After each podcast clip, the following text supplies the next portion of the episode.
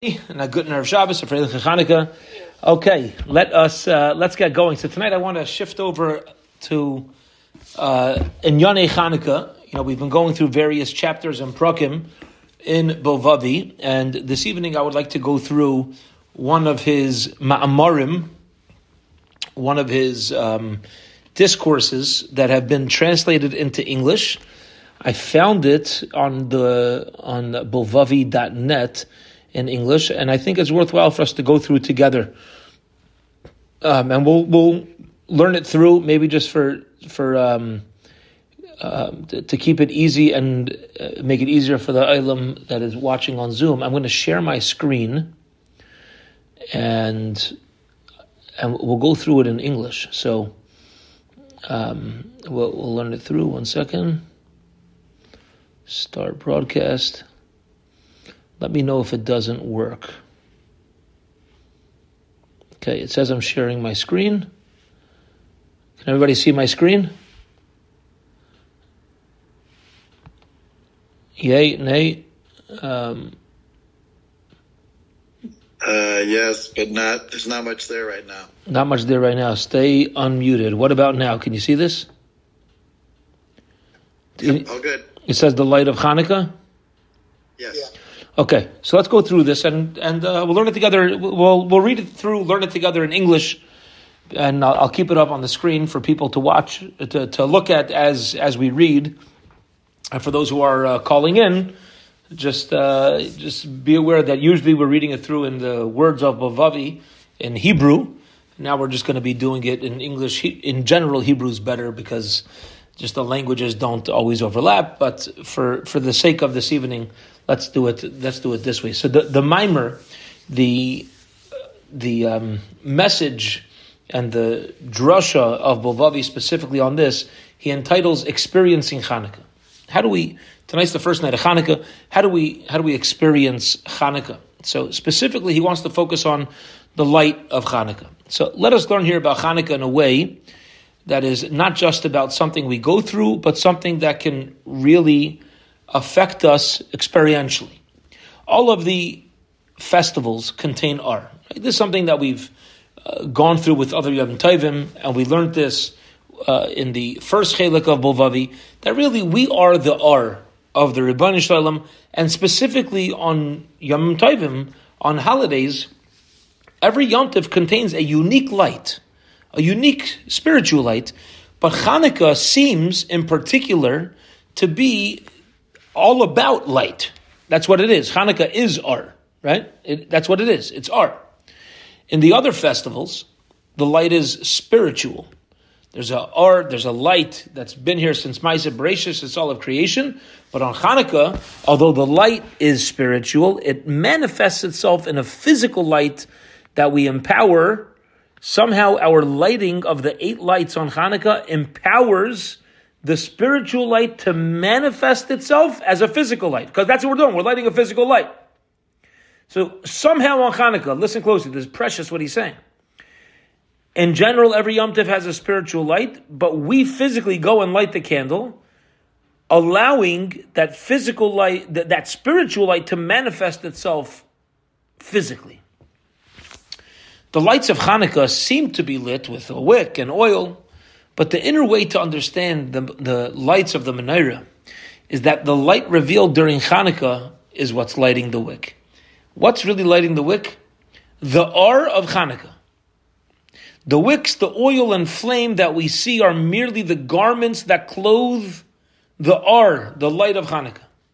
Of course, we're actively lighting it, and it looks like the light is coming from the person.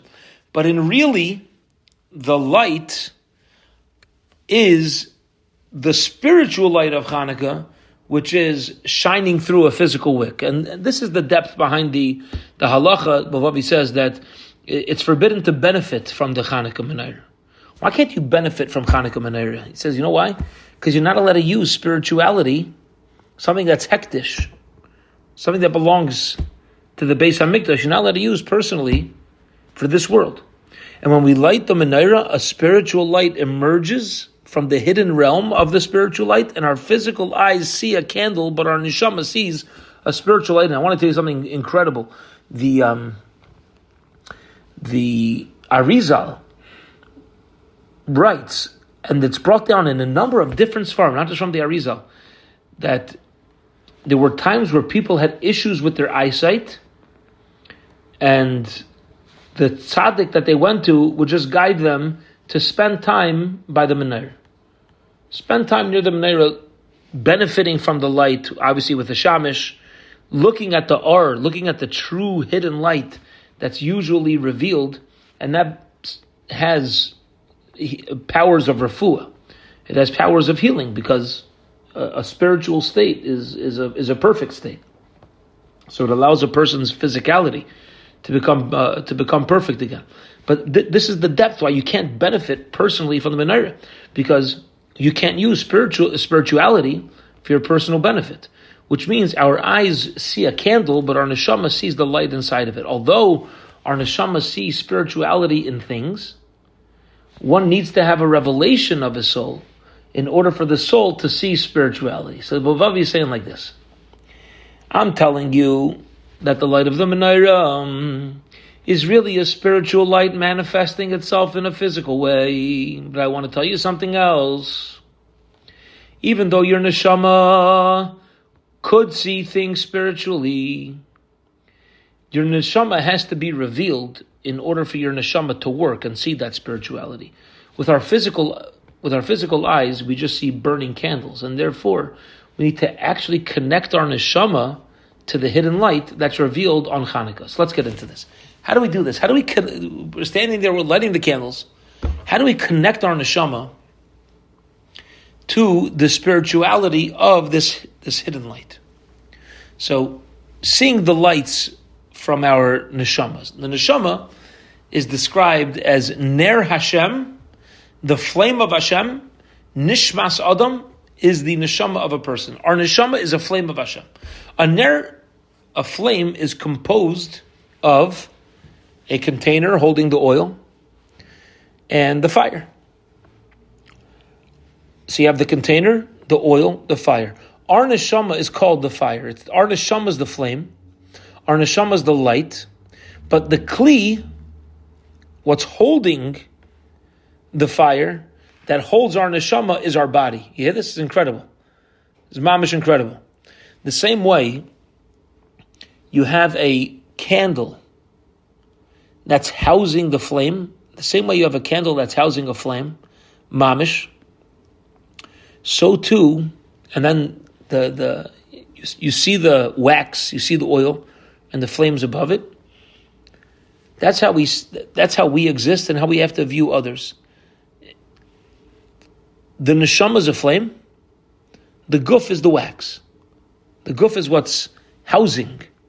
That uh, is what's holding on, being the receptacle, the container for this flame for the neshama. The neshama is called a ner. Our physical body is created from earth, and the, the soul comes from uh, of nishmas chaim. It's a breath of Hashem. Hashem is completely light, so to speak. The earth which our body comes from is base. So you have a base substance, the body, that's coming from earth. Our souls take it from a place of light. And really, our combined existence is a fusion, is a mixture of light and darkness. You hit us? The darkness is the guf, the light is the neshama, and we're constantly fused together. Every person is essentially a light contained within darkness. However, listen, this is incredible. This is really the entire world.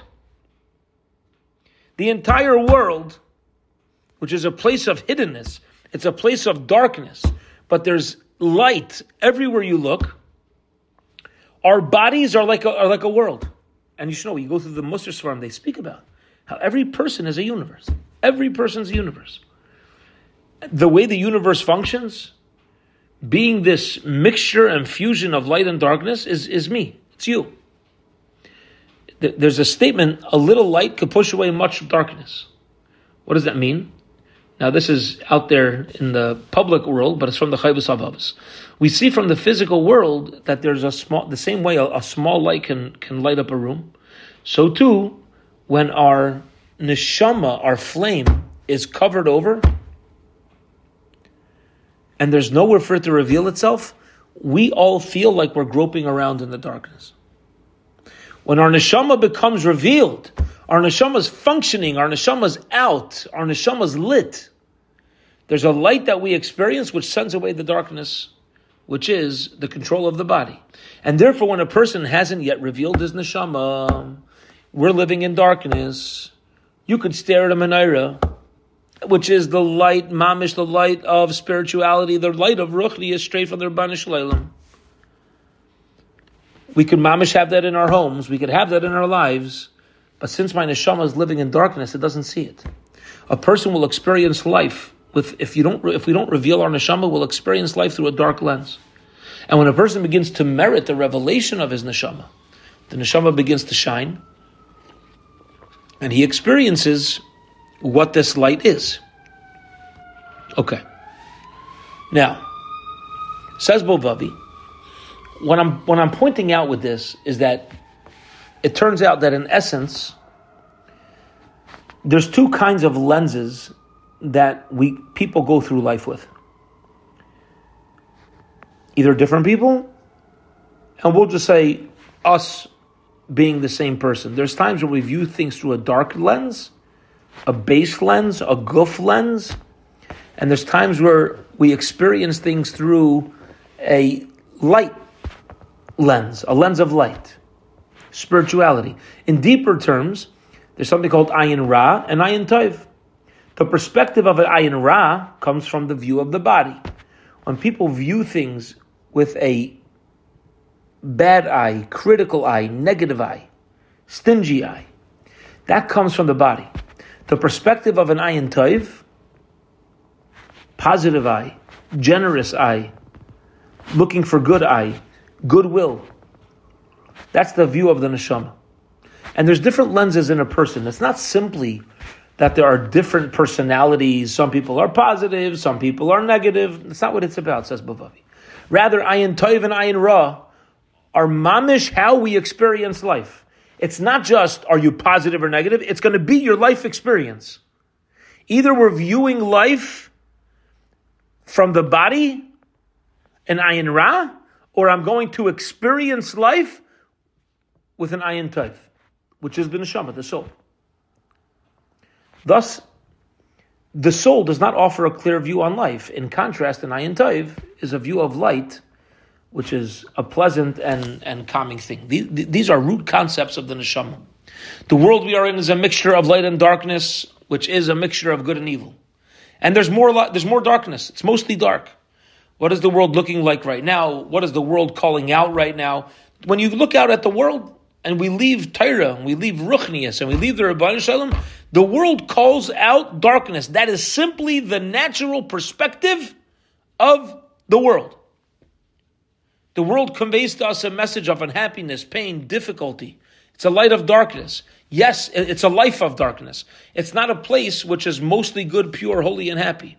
And a person sees from a place where we are at now. So where am I right now? If a person has a dark lens in life, and my guf, my neshama is dominating my body.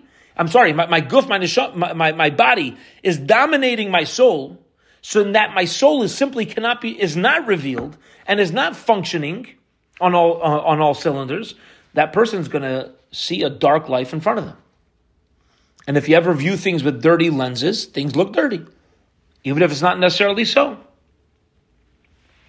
But when a person reveals his neshama, he will see everything and he will see others with a clear lens when I just need to use my neshama to see things. There, and then he will see in people and in the world. He will see joy, he will see purity, he'll see cleanliness.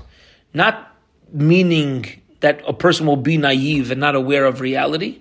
You could be aware of reality, but you could gain a view, a perspective, which is clear and clean. For example, when a person whose neshama is revealed speaks with others, even when it's asking somebody for directions, in the classic Bilvavi, giving us like a, a mamish, a day to day something that uh, we can we can mamish apply, yeah, like going to a store and seeing the Ribono Shel Olam on the shelf, yeah. So when a person asks for directions, he'll understand You're not speaking to a body, you're speaking with a soul. That's my perspective. I'm seeing light. So when he asks questions to others, he's aware that he's asking it from his neshama. And when a person speaks from his neshama, the other person's neshama picks up on it because a neshama is receptive to another neshama. Wherever you speak from, that's where the person hears. If you speak from your body, the other person is going to hear from their body. If you speak from your neshama, the other person is going to hear from their neshama. The world today doesn't have that much speech coming from the soul. Says Bilvavi, when a person meets somebody else and greets him, does he really mean from his from his clarity, from his neshama, that that person should have a good day? When you say good morning to somebody, it's like it's etiquette, it's mannerism. Contrast this with the Alter of Slabodka, who would practice saying good morning to himself because he held that it was giving a bracha to others. You hear this? When he would say good morning to himself, is just by him being revealed, it was revealed that everybody should have a good morning. Everybody was having a good morning when the Alter of Slabodka said good morning to himself. That was the experience of what that is. And this is a completely different, uh, a completely different view on life. Mamish is a different view on life. You know, when you have, when you hear an ambulance, when when you hear it, when there's a police car, when there's a potential for a tzara, like what, what's our reaction? What do we do? Are we just curious, or are we like alive? Are we in it? Do we, is our immediate is our is our initial reaction to say a Shir Hamaalos?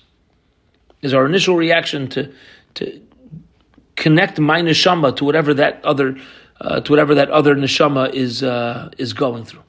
Okay, let's do one more uh, one more uh, nakuda, one more piece. Speaking at, so this is again, Bilvavi uh, titled this the experience, right? Ex, how, how, to experience Hanukkah. So we're, we're going to bring this around. When a person, not, not, we're going to take this idea and bring it back to Hanukkah now. When a person is talking, where is he speaking from?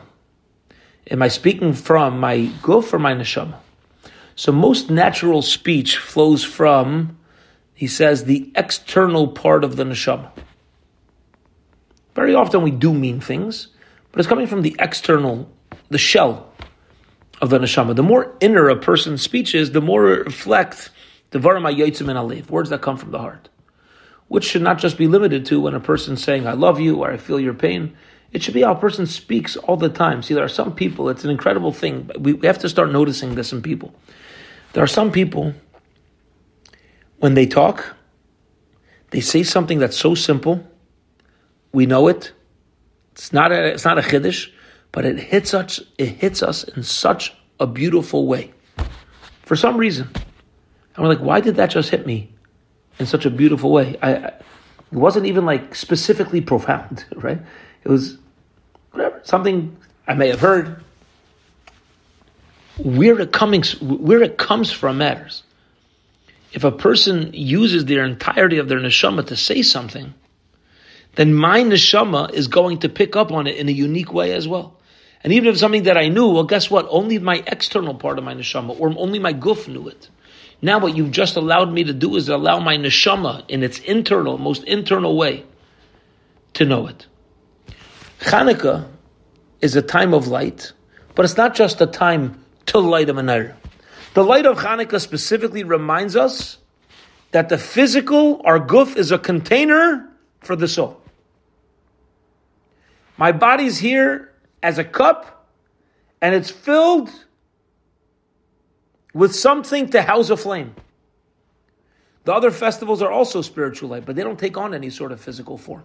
There's no physical form of Pesach, Shavuot, Sukkot. Later Hanukkah takes on a physical form. Why does Hanukkah specifically need to be like built into the Hanukkah? Is the Neris, is the, is the physical flame? Why is that? Because Hanukkah specifically shows us that spirituality can be clothed with physicality. Now, these are not mere intellectual definitions, says Bilvavi, but it's a practical view on how to live our everyday life, which means we do a lot of things in a regular day. Person washes his hands. How do we do it? Okay? So we understand that you tell the brain to send messages to the body and allows the person to go ahead and raise the cup. When we say good morning to other people, do we do it with a little bit of feeling? Or do we do it, you know, the same as when I wash my hands? So we're going to say, oh, when you say good morning, you put more feeling than when you wash your hands. When you wash your hands, what's the feeling? It's pouring water. But how many times a day, week, or month, or year do we act from a real inner place in ourselves? There are people, says Bilvavi, we have to learn to live inside of ourselves. We have to learn to speak and to exist in a deeper place on a more regular basis. And most people do not have access to the depths that is contained in themselves. This is such a powerful line. It's a powerful line. Says Bilvavi again. The body is the good for the neshama.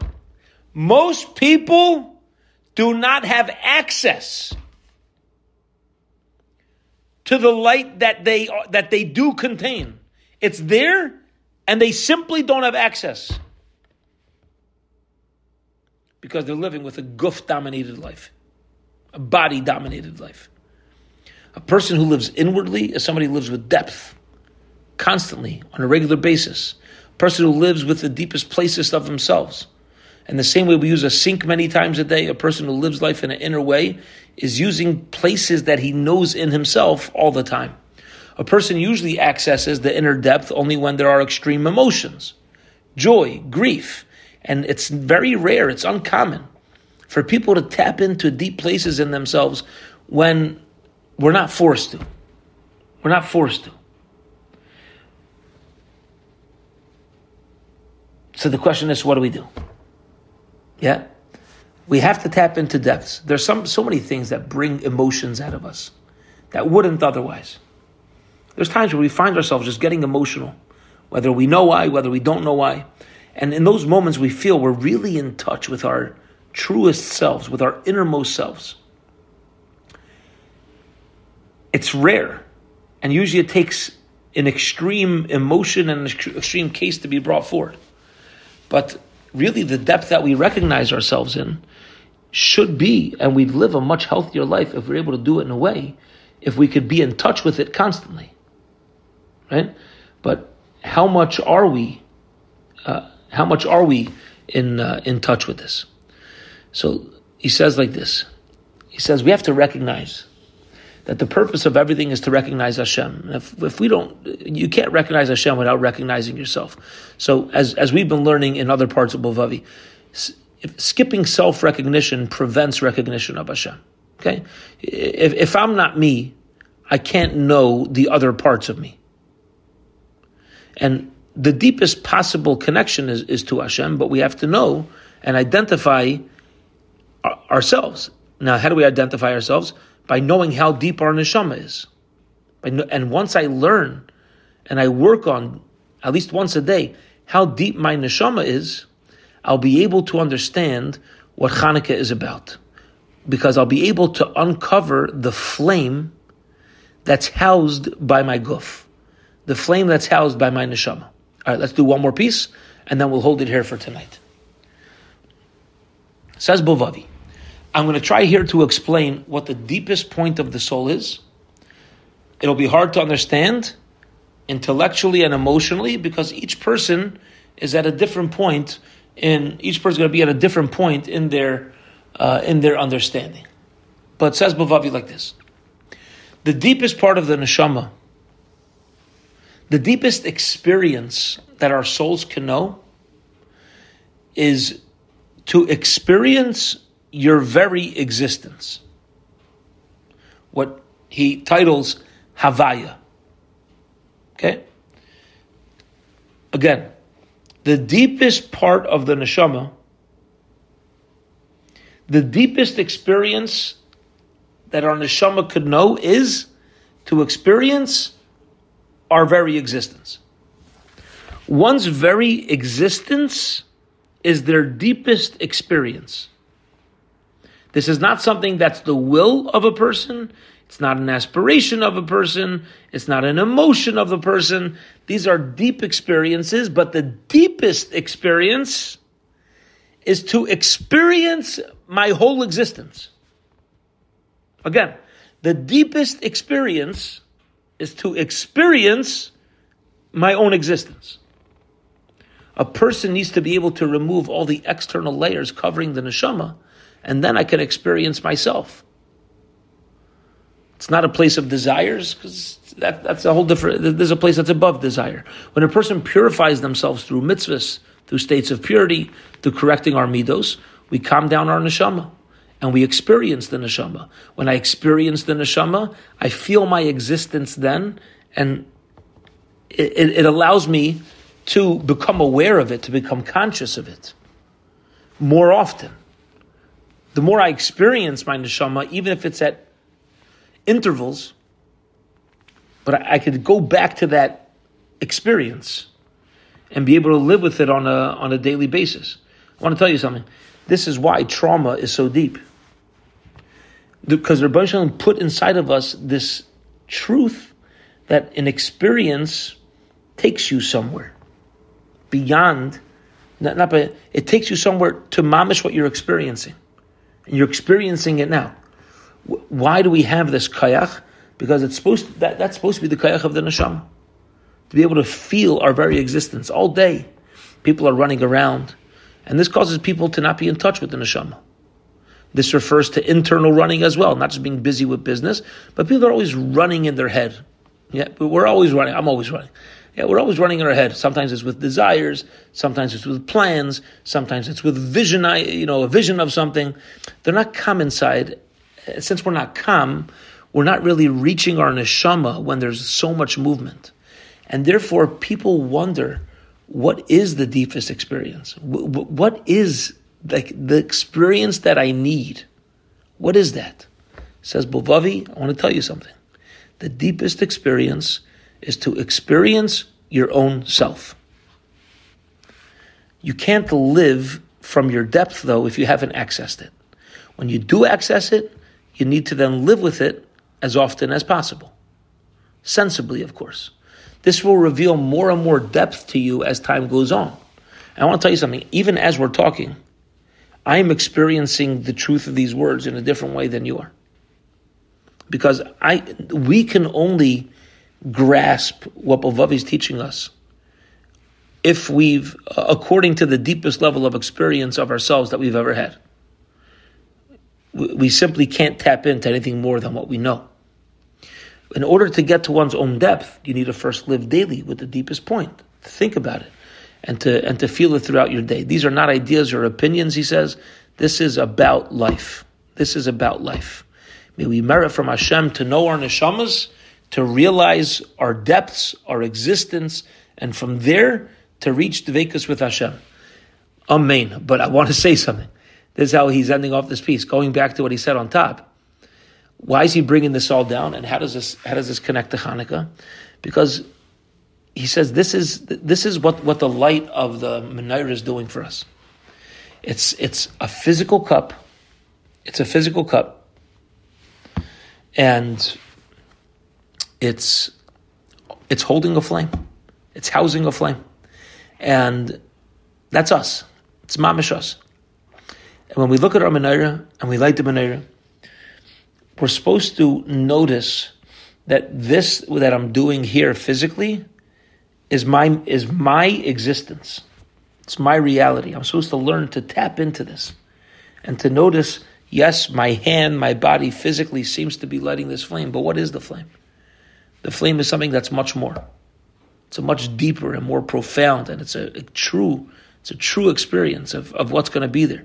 And if we could experience Hanukkah in this way, it'll allow us, going back to what Bilvavi said in this in the middle It'll allow us to be in touch, to grow and be in touch with ourselves, to understand ourselves on a deeper level. And when that happens, that's really the only way to have a true relationship with Hakadosh Baruch Hu. And then the picture is completed. But that's that's the goal that the Menorah is teaching us to of how to appropriately experience Hanukkah, experience the cup, experience the oil, and experience the flame. Okay. We'll hold it here for this evening. Afreidach Chanukah and a good nerve Shabbos. Bez Hashem. We'll pick up next week Mitzvah.